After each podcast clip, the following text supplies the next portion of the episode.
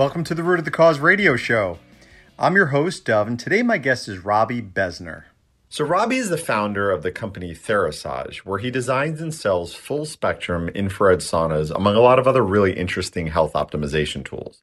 Now, Robbie is a remarkably knowledgeable guy, especially when it comes to light therapy, particularly infrared light, as well as heat therapy and detoxification in the form of sweating. Now, it's funny because we covered so much ground in our talk that I actually decided to split this up into two episodes and I'll be releasing the second half soon, so make sure to keep a lookout for that. And now for the disclaimer. Please keep in mind that this program is not intended to diagnose or treat any disease or health condition and is not a substitute for professional medical advice. The Root of the Cause podcast is solely informational in nature, so please consult your healthcare practitioner before engaging in any treatments that we discuss on the show. Now, if you enjoy the content on today's episode, please follow me on Apple Podcast. Now, to do that, just click that plus sign at the top right of your screen, just above the show logo. I'd also love to hear feedback, so it would be super awesome if you left a review as well as a five star rating. It really helps out a lot. Well, I hope you guys enjoy the show, and without further delay, I present to you Robbie Besner. Robbie Besner, welcome to the show. Wow, thanks. Thanks for having me, Dub. Yeah, no problem. So, so your website has an interesting array of some really cool biohacking tools, but really your main product is your full spectrum infrared sauna. So I'd like to dive right in and first ask you to maybe define what infrared light is and why it's so intimately connected with sauna use and sauna devices. Wow, great question. Uh, we're going to need another hour on this um, interview to cover that one. Um, well, first off, infrared is part of sun energy. The sun puts out a full array of what's called electromagnetic radiation. And don't be scared by the word radiation because most people look at it and has a sort of a connotation that it's a negative, but that's never the case. Like, for instance, X rays is a radiation, but it's a great diagnostic tool. Of course, if you get overexposed to X rays, it wouldn't be healthy for you, but there's lots of benefits from X rays and so forth. Anyway, the sun puts out a full array of different frequencies. And um, the infrared spectrum really caught my eye because of all of its attributes, all the benefits. And it's actually considered the most beneficial frequencies among all the frequencies from the sun. So, and it and it is coined by integrated functional um, health practitioners as the healing frequencies of sun rays. So why I say that and why that's important is because UV spectrum of sunlight is is really important too. It's more like the nurturing um, frequencies, and that'll do things like you know increase your pH or change your. Um, uh, it will um, produce or help your body produce natural um, vitamin D, D three, and so that's super important because we all need that in order for us to be healthy. Now, if you get overexposed to UV, that's where people get worried about living, you know, being in the sun, getting potentially some kind of skin cancer or melanoma, something like that. Um, and in nature, there's a, there's a, such a beautiful balance out there, Dov. So what happens is is that if you do get overexposed from UV light, and there is some damage to your DNA and RNA, whatever that is gets remediated, fixed, or cured by the next spectrum that comes in, which is the infrared spectrum. So that's why it's called the healing frequencies. And so, to give you an example, I know we're both located in South Florida. And today in South Florida, based on the azimuth of the Earth to the sun, so that's the relationship of the angle of sun, the sun to the Earth, uh, on, any given day or this time of year, between the hours of 11 and 1 or 1.30, is when UV spectrum is most predominantly present in our in our light rays. And then after 1:30, UV starts because the Earth is turning, so UV starts to weigh down, and then what comes present is the IR or infrared spectrum, and it's broken into three wavelengths: the near, middle, and far frequencies, and each one of those wavelengths um, of the full spectrum of infrared, they all do different things. And that really captivated me and my interest because if I dial back my initial research and the reason why I even started in this area of of um, a body of work has to do with a personal uh, story. My fa- in my family, my daughter contracted Lyme disease, and one of her symptoms was in w- way back 22 years ago. And one of her symptoms was high levels of toxicity. And when I started studying ways, the most efficient ways to duct to uh, detox, I discovered that the infrared spectrum, the wavelengths of sunlight, certain wavelengths of sunlight, will actually mobilize um, all or most of the toxins in your body. And so that really that really floated my boat, so to speak, Dov. And uh, that's kind of how I got started in in my in my current um, position and and sort of my journey. Yeah, and, it's it's interesting. Well, let me let me ask you. So, where does this the, sort of the negative element, the quote unquote negative elements of the UV rays uh, occur that would then need the infrared rays to sort of counterbalance that if it, ultimately is non-ionizing? Yeah, it's a it's a good question, and there's actually a crossover because there is a point where where sunlight goes from non-ionizing to ionizing. And generally, the ones I mentioned, like X rays and gamma rays, for instance, those are the ionizing uh, frequencies. So those mm-hmm. were the ones that would be the most harmful for the body. Actually, you know, like I mentioned, X rays overexposure to any of those would be very harmful. Right. And then as you move towards down the spectrum, the wavelengths start to shift a little bit. And then you move into the non ionizing, like natural light, um, microwaves, radio frequencies, of course, infrared, and part of the spectrum of UV. So that's where the sort of the crossover is. And so when you ask about UV and and that that that's the precipice. And so effectively there are some frequencies like the 420 to 440 nanometer frequencies of the UV spectrum actually will alter overexposure to them will alter your DNA and RNA which is your sort of your operating system of your cell and that's where it gets it affects your your your um what's called your epigenetics which is the mm. you know your gene expression and so forth. And so so um the ir spectrum is on in the non-ionizing part. And for that reason basically the wavelengths are super healthy and and great for you all of them pretty much Gotcha. And and just for clarification for the audience, I think of non-ionizing radiation is like mo- essentially moves electrons, and ionizing radiation removes electrons to sort of overly simplify a complex process. At least that's my understanding. Yeah. So that's a great overview. I wasn't aware of all those details. So that really, it's a, it's a very nuanced thing and there's there's a delicate balance with the wavelengths of the sun and the, and the concept of ionizing is super important. And so because of the earth charge and the way that you know ionizing is a has an electric elect, electrical um, constitution to it in a sense mm-hmm. and our bodies are basically electrically charged it's what stimulates our neurological system and so it's super important that the balance of our body battery, I call it, is is in equilibrium. So our bodies really, for it to be most efficient, we should be in a neutral charge, equal negative to an equal positive. But in yeah. today's world, we're, we're none of us are like that because essentially, um, in the modern world, we're we're exposed to what's called a cation, which is a positive um, charged particle, and so that would come from uh, hair, air handlers like air conditioning heaters. Um, it would come from uh, cations. Uh, yeah, that's probably one of the most predominant influencers.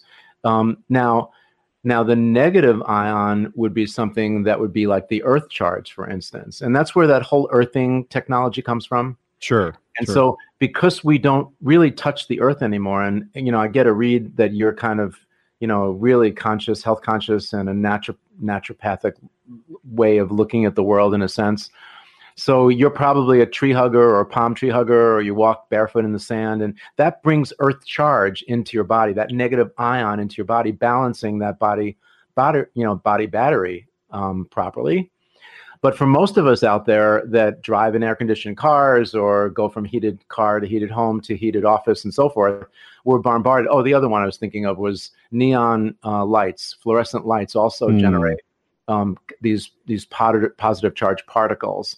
So our body, for the most part, is is surrounded by positive charge particles which shifts our body energy so we need that negative charge in order for us to be balanced and it's super important on on so many levels so yeah. that might be for another interview um, no, no, that's that's great. That that makes a lot of sense. It, it, actually, with all that said, I wanted to ask you a hypothetical question, if that's cool with you. So, oh.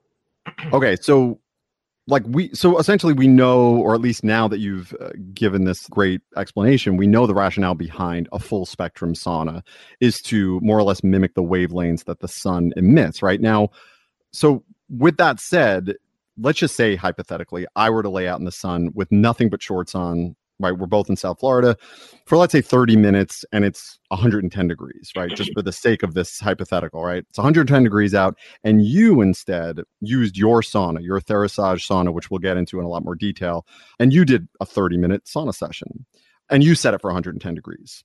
Would we essentially be getting an equal amount of therapeutic benefit from the heat and infrared light? Like putting the benefits of vitamin D aside? No, categorically no.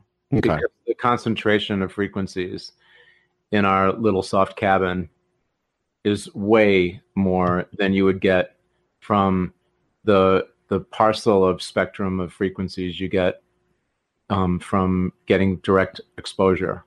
Wow, that's interesting. Oh wow, okay. And actually, that's one of the things that we're going for because, in a way, you know, we're living very busy lifestyles, and how do you get the the um, the proper amount of sunlight and and the and the benefits of sunlight, not just sunlight, um, each day, in order for us to really live healthy and, and a balanced and fulfilled life, you know, from from yeah. a health point of view. So if we dial back the the calendar or the or the time to the days of Moses, Jesus, Buddha, um, and probably some other of the of the uh, demigods, you know, um, those days, you know, we were walking the earth. We lived in caves and tents. We woke up to the sun sunrise. You know, we were basically out in the fields all day, getting overexposed to UV, getting remediated with IR. I mean, in the animal kingdom, this is what goes on basically every day, right? Yeah, absolutely. And so, so when you have a lengthy time and exposure, then you have that balance. But who's who does that in our busy lifestyle these days? You know, I mean, I'm not but you know on on balance for the most part every day we need a, a little touch of this type of energy in order for us to be healthy and it expresses itself in in different mm. ways like for instance yeah. the northern parts of the world like canada and upper upper parts of, of the us like michigan and and minnesota as we turn to winter it gets you know freezing cold the sun and that azimuth that relationship has changed so there's less sunlight during the day you're wearing three, four, five, ten layers of clothes. Some of my friends in Minnesota say it gets to 80 below, and that's before wind chill. So, so you're like Michelin men. You're covered. Your skin is covered, and by the way, your skin is a photoreceptor, and so having more skin present is a great way to get a lot of these natural uh, sun energies into the body. And so, absent right. that, you get things like um, sunlight dep- uh, deprivation, which is that whole category of SADS and things like that. You know, a lot of physiological and emotional um, kinds of effects happen from being withdrawn from getting your sun, your ample amount of sun every day. Yeah. Right? So let, let me ask you: Would you consider the vitamin D that we're essentially able to obtain from the sun? Would you consider that a form of photobiomodulation? And you know, actually, before before you answer that, we should probably define what photobiomodulation is actually for the listeners who don't know. You want to take a stab at that, or you're asking me? No, I'm I'm asking you to take the reins. I mean, okay. I, I, yeah, I mean, I could give you like a. To so, me, so, it's any non-ionizing electromagnetic light that basically triggers a cellular change. That would be my crude definition. Yeah. No, it's pretty good actually. I, I I tone it down because again, I don't know the full scope of your audience, but you know, bio is basically your body, and photo means light, and modulation is just the various different wavelengths within spectrums of of light that affects your your biology or your physiology. So, yeah. in a more reduced or easier um, way to maybe get wrap your head around it. Yeah. So it's interesting. I'm sure, you know, you and I go to a lot of these conferences and we speak to very forward thinking practitioners and they're all on board with photobiomodulation and infrared light and all the therapeutic benefits of that. But, you know, it's amazing to me that I think you and I, I think you and I would agree that 99 out of 100 conventionally trained allopathic physicians would look at you like you have five heads if you mention the term photobiomodulation or any of the benefits of infrared light. But yet, they all know and won't deny that when UVB light from the sun hits our skin, it photochemically converts, you know, the cholesterol precursor, the 7-dehydrocholesterol, which they know, and it converts it to vitamin D3, like a magic trick. And that's photobiomodulation. So it's kind of interesting that something that is kind of amazing that happens, that the light just hits our skin and just photochemically just makes a hormone, right? Like a, a pro hormone, I guess you can call it, slash vitamin. And it does all of these ama- amazing necessary things to the body that a conventionally trained doctor does not deny that occurs. But yet they believe that it stops there, that there can be no other benefits to light therapy or light for that matter, despite the fact that the lack thereof causes depression, like you had just mentioned. So, wh- where do you think this comes from, given that it's such established science and it's such basic biological science especially for those who have gone through uh, sophisticated medical education? Like where what what is that about do you think? Mm, great question so I have lots of friends that are MDs or allopaths, so I have to be careful how I answer this one. Doug. I have to be careful how I stated it. I know, I know. I, I know you chose your words very carefully. Yeah. And by the way, I have to um, I have to acknowledge or admire the fact that you made a comment just now about vitamin D3 being a hormone because the latest research on D3 is it does act like a hormone in the body.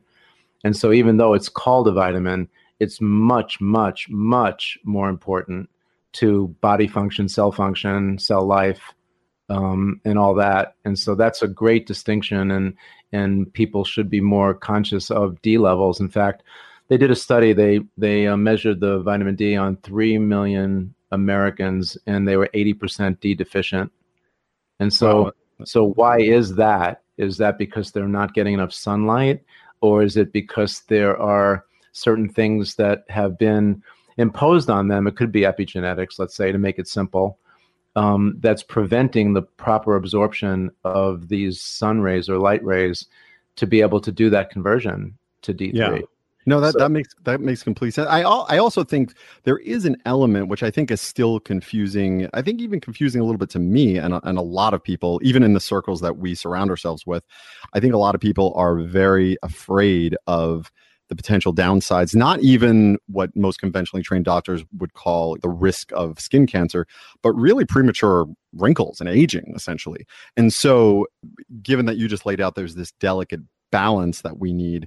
Would you even say, with that said, any exposure, even though you're getting a tremendous amount of benefit, you're still taking on some negative effects that are unavoidable because of the oxidative stress that is occurring from the skin exposure, even though you're getting you could argue more benefit than you are loss. W- would you say that's accurate? And that may be one of the reasons why today some of the vitamin D levels are low. I'm, I'm sure there's a ton of others, like you said, epigenetics and so forth. But well, how, how would you speak to that, to the negative effects, particularly? Well, I, think, yeah. I, think, it's a misunderstood category in some ways. I agree completely. And yeah. So, and plus, you've got the overlay of politics and people wanting to sell, you know, suntan oils and sorry, uh, whatever they call blockers. Yeah, the blockers.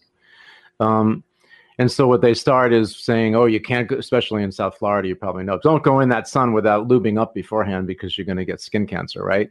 Um, right, right. When all of the real assay science and research says completely the complete opposite. Right, right, right. So, but there are things to know. Like for instance, you know, um, uh, your melanocyte, which is your the the cell that's inside your skin, um, that actually gives you your skin color um, is also acts sort of as a protector because it produces that a, a suntan is actually a natural sun blocker. And that's why when you go in the sun, you get overexposed to UV light, you start to get rosy red and then eventually tan.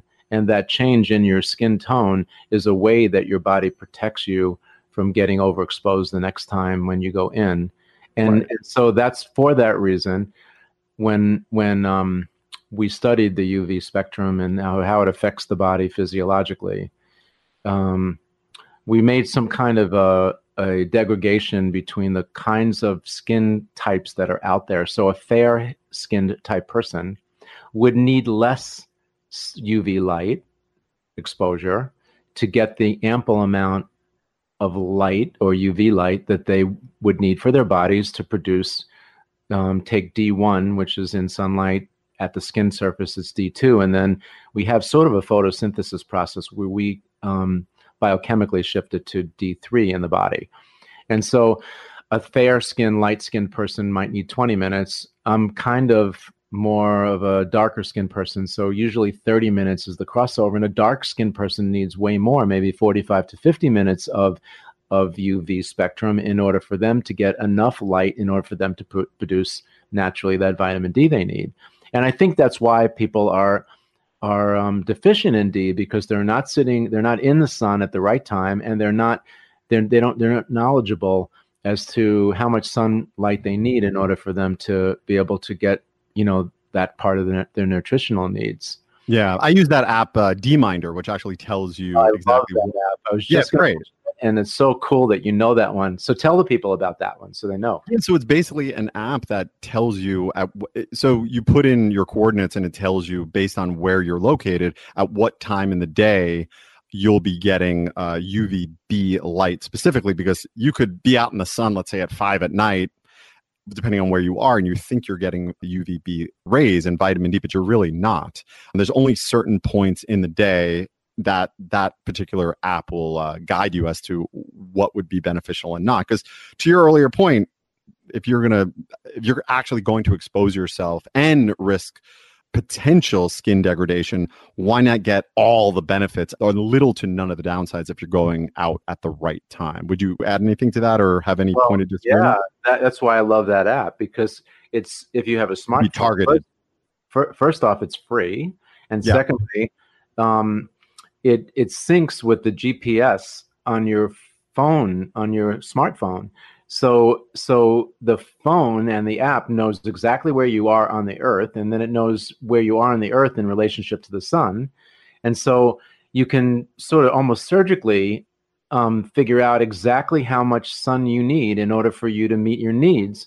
And that that takes us away from the potential of overexposure and skin damage and all that other stuff that goes along with that.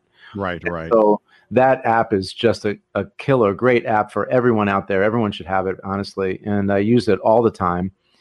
And uh, I recommend it all the time for that reason because D3 is super important, everything that it does for you, and understanding, you know, the, uh, you know, the, and this way, and even when I, I teach, you know, I've been teaching at Hippocrates Health Resort for 15 years here in West Palm Beach. And so, awesome you know, being in South Florida, you know, you're conscious of sunlight and how much to be in, and I and I often point people to that that um, that app so that they can get what they need every day and understand it's important to get it every day in order to be healthy. Yeah, and there's actually some research out there. I don't know how robust it is. I don't know to what degree, but actually exposure to the sun on those off hours could actually have a vitamin D lowering effect as sort of a I guess, an evolutionary balance because obviously, if you're outside all day, your vitamin D levels could actually reach unhealthy levels if you're always outside, like our ancestors did. So it's almost like this balancing effect. I don't know if you've if you've read any of the research on that. It's it's slim, but it's out there, and it, it, it's it's interesting from an evolutionary perspective. It makes sense. Yeah, I, I I have seen some stuff on that, but mostly, you know, we address in clinic um, the potential of of actually mo- most people really supplement with a D3 and I like the the liquid ones. Yeah. Um, and because vitamin D3 and K2 and D3 is a great combination together if you can find a good company that that makes that. Um, but the D3 uh, it's lipid soluble, which means it's absorbed and held in the fat of the body. Mm. for that reason, you can actually get too much. You can hold or store too much if you're taking too much, you know? Right. And so right. if you read um, FDA, they suggest that the the units between 35 and 50 of the D3 in a in a blood test. And so the FDA suggests that an adult's D3 level should be between 35 and 50. Mm. Um, but what we're seeing is, in, and in research, that if you can get the level between 85 and 100, then you're going to be basically shifting your bi- internal chemistry and driving pathogens out. So it's really a, from a long-term plan, it's a great vitamin slash hormone to be ha- to have as a normal supplement. Now, this is the caveat with this stuff because um, because it's uh, lipid soluble or it's stored in the body. You have to you have to really you have to take a D panel like every six months or so to understand how much your body is storing. And so if you're looking, let's say you do a, a baseline blood test and you come in at, at 40, okay? And by the way, most people with Lyme and chronic diseases, they're very low. They're in the teens, like 12, 15, 20, something yeah, like they're, that. They're burning low. through their stores because it's needed for those conditions. Exactly. And so they have to work extra hard to get it up to a higher level. And yeah. so let's say you start at 40, right? And then you supplement at 5,000 units a day. Um, and then in three months, you run a test again because there, there's your skin's not going to turn orange. There's no way on the outside or on the inside you're going to feel any different. Hmm. So you take your next blood test in three months, and then you take a look and see, well, did I go from 40 to 50? Did I go from 40 to 60? Did I go from 40 to 80? And yeah. based on that, based on that incremental change, you either dial up or dial back the dose that you need in yeah, order. If, you, if you're if you're not if you're not testing, you're essentially guessing. So I, I actually use something. I use um parathyroid hormone to yeah. as a, as a, a, sort of an indirect proxy. So I I mean I do. It's not. This is not to say I think there there are many people with particularly people with chronic conditions, that you can just look at that and I, the vitamin D3 in isolation and 125 as well, which is the active vitamin D. But I like for myself in particular, but for you know a lot of the people that I coach, I will order a, a PTH as well. And i have noticed that it's a really good proxy because some people they don't need necessarily high levels. I can almost compare it to fasting insulin or C peptide, right? You wouldn't see low fasting insulin or C peptide by itself in an otherwise, you know, healthy person and just sort of reflexively assume they were an early stage, you know, type 1 diabetic or a later stage type 2, even though, you know, theoretically that could be the case if they're losing beta cell function. But like in an otherwise well person, you'd likely give them a high five that, you know, such little insulin is needed in order to effectively stabilize their blood sugar. So it's not a perfectly, you know, comparable analogy, but the basic principle is the same. So I look, I personally look at PTH, just a little perspective. This is what I do. I look at PTH, and if it's low and if it's appropriately suppressed, to me, that's sort of a feedback to indicate what levels of vitamin D are appropriate for that person. And if I see PTH high, then I know even if my vitamin D looks like on the surface moderately high, I st- it's not high enough for me. So it's almost like supply and demand. What your supply to me, what your supply of vitamin D is doesn't necessarily re- reflect the demand, but the PTH tells you what the demand is. So that's just a little hack that I happen to do. I love that. That's great. I, am going to actually do that and attribute it to you because that's fantastic. Yeah. Like I almost look at it in the same way I look at finances. Like, for example, your accountant would never only want to know what your gross income is to determine how solvent you are, right? He'd ultimately want to know your discretionary income because someone could have a supply of income of say a million dollars yet at the end of the year be left with only you know 50 bucks right? Yet you know the teenager across the street making say minimum wage may actually be left with more money than the so-called millionaire at the end of the year right? So the guy making a million bucks a year may have a large supply coming in but being left with only 50 bucks at the end of the year means despite the million he's making, it's still not meeting his spending demands. Whereas the teenager spending demands are so low that he's actually doing better than the millionaire. And I sort of, you know, I look at a lot of the nutrient markers in a very similar way when I'm coupling one marker with another, such as in the case of, you know, vitamin D and PTH. It's a great way to look at it. Yeah. Because there's so, credits and deficits in in healthcare as there is in finances. So that's good. So Robbie, I wanted to now get into nitric oxide in the context of infrared light. Now, one of the benefits of infrared light that I was most impressed with regarding uh, near infrared wavelengths and photobiomodulation was the nitric oxide release. But what really impressed me was when I learned of this light receptor protein we have inside our mitochondria called cytochrome C oxidase that nitric oxide actually binds to and is released when stimulated. Now, could you maybe kind of explain what nitric oxide is and what kind of effects it has on the body? And we could take as deep a dive as you want with that. Favorite topic. Actually, I'm super close friends with uh, Dr. Nathan Bryan, who you may have seen some of his work. Hmm. Um, he studied under the the um, the doctor, the PhD doctor that got that won the Nobel Prize for discovering nitric oxide, who's not with us anymore. So essentially, Dr. Bryan is is the world's or at least the national authority on nitric oxide. Wow! And uh, we met up serendipitously about six years ago and immediately bonded at a stem cell conference that we were both we were both um, presenting at. And um, I've read his books and I've gotten some insights, deep insights into his um, into his studies and his research. And to go to bring it back down to earth for all of us out there, nitric oxide is one of the three transient gases that the body produces naturally. But what happens is as we age, um, I think the the the um, tipping point is in late late twenties, early thirties. We start making less nitric oxide and so, to give you a feel of how that physiology works, um, let's say you're one of these optimal health people and you work out. Well, when you work out, let's say you go for a run or a bike ride, what happens? Your heart rate increases, your breathing increases, and so does your circulation. Your metabolic rate starts to increase. That means your blood's moving around at a faster pace.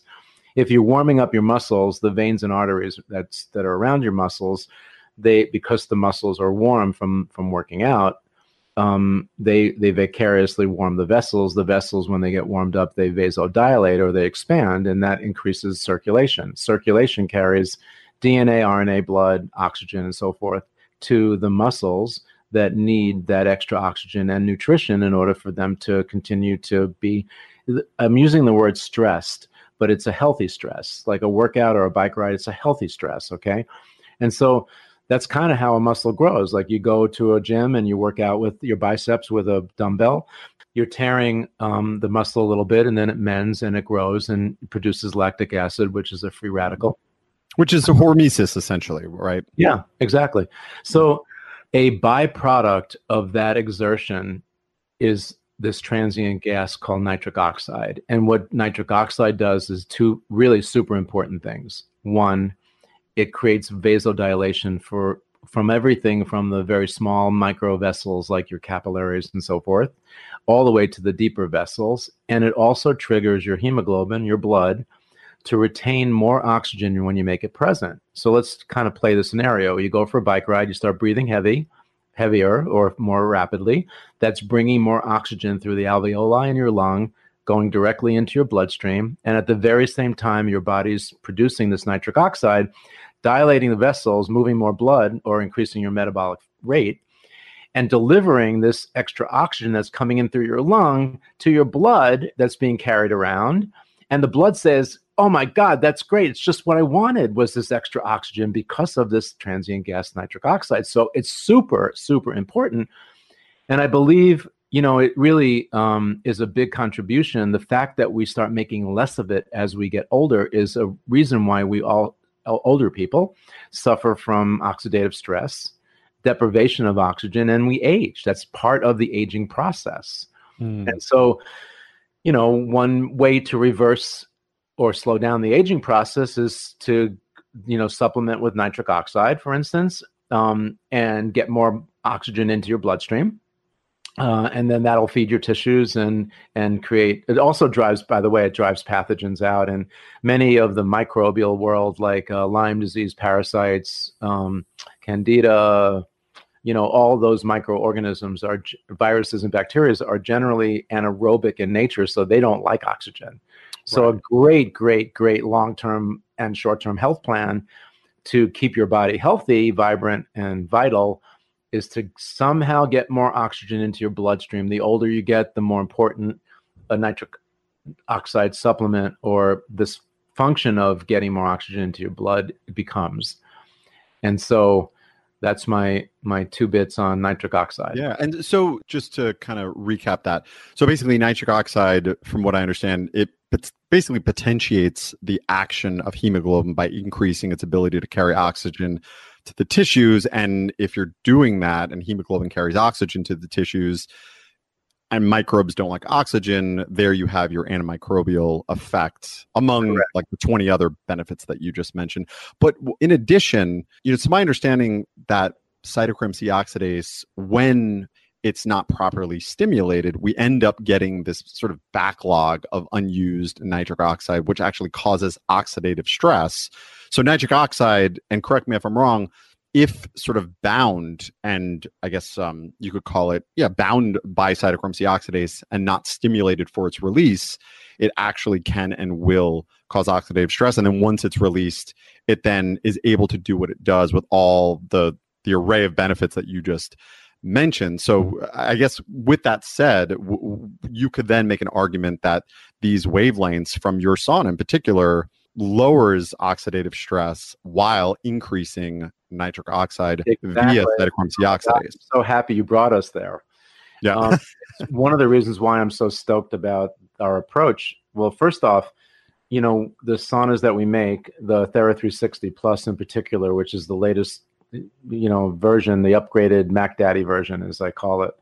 Um, we have these specialized light panels that we installed called Trilight systems, and it, what it does is it actually dials up more of the near um, frequencies in the full spectrum. So infrared um, has three wavelengths. It's the near, middle, and far, and the near frequencies are the frequencies that will um, stimulate or generate nitric oxide naturally. And so for us that are getting older, that that make less of it, it's a great way, a natural and simple way to um, to regain some of that back. And then the sauna itself and its detox process balances out all of the imbalances on a cell level that you need, you know, so you don't have that that buildup. So Got you're getting all the good, and you're pulling out the waste and the toxic um, parts of your body at the same time. It's it's kind of a cool scenario. And the the reason why we made the Trilight system was that um, well, I mentioned earlier that I, I speak at, and teach at Hippocrates and have for a few years. And so um, I teach in a very particular room, a venue that I love, and I stare at this poster or mural of Hippocrates. Um, and I have been doing this for 15 years. So it started to bug me like four years ago. I'm looking at this this this mural of him, and I'm thinking, you know, it's you know one of his mantras, Dov, was that um, food is your medicine, right? But then I thought to myself, you know what? The food of today isn't the food of Hippocrates' day. It's not, you know, t- from 200 years ago. We've got processed food. When anything like take a Twinkie, if you've got a Twinkie, and no, no offense if any of you guys out there like Twinkies, um, but anything that has a shelf life of 500 American years, treasure. Come on now. Yeah. so anything that has a shelf life of 500 years, I mean, think about that, right? So the point being, I mean, I grew up, my grandmother, her her refrigerator had an ice block on top and there weren't leftovers. Everything she made was fresh every day from the market. And you know, we don't ha- we don't live in that world anymore. We don't live in the day of Hippocrates, nor is our environment the same. We've got chemtrails and glyphosate in the in the in the air, water, and food that we're eating these days. You know, it's we're bombarded. We've got these exogenous frequencies, EMF, ELF, RF frequencies, and so forth. You know, so we've got we're bombarded with a lot of toxic exposure. Yeah, yeah. I, I often say what in response to some people who say, "Well, this is not living like from an evolutionary perspective taking supplements going into a sophisticated technologically sophisticated infrared sauna and so forth this is not quote unquote natural this is not how our ancestors lived but to your point our ancestors didn't have this constant assault that would lend itself to requiring all these other, you could arguably unnatural yet healthy things to combat the unnatural, unhealthy things. That's my perspective on that anyway. So oh, that's good. That's a good one. Well, I hope you guys enjoyed that episode. Like I said before, I broke this up into two episodes, and I'll be releasing part two sometime next week. So in part two, we actually start digging even deeper into some really interesting areas. So just keep a lookout for that episode. I really think you guys are going to enjoy it. Now, I just wanted to remind you guys again to hit that plus sign on the top right of the podcast page and also let me know what you guys thought of the show by leaving me a review. Well, that about does it for today. And until next time, take care, everyone. This podcast is for information purposes only. Statements and views expressed in this podcast are not medical advice. This podcast disclaims responsibility for any possible adverse effects from the use of information contained herein. Opinions of guests are their own, and this podcast does not endorse or accept responsibility for statements made by guests. This podcast does not make any representations or warranties for guest qualifications or credibility. Individuals on this podcast may have direct or indirect financial interest in products or services referred to herein. If you think you have a medical problem, consult a licensed physician.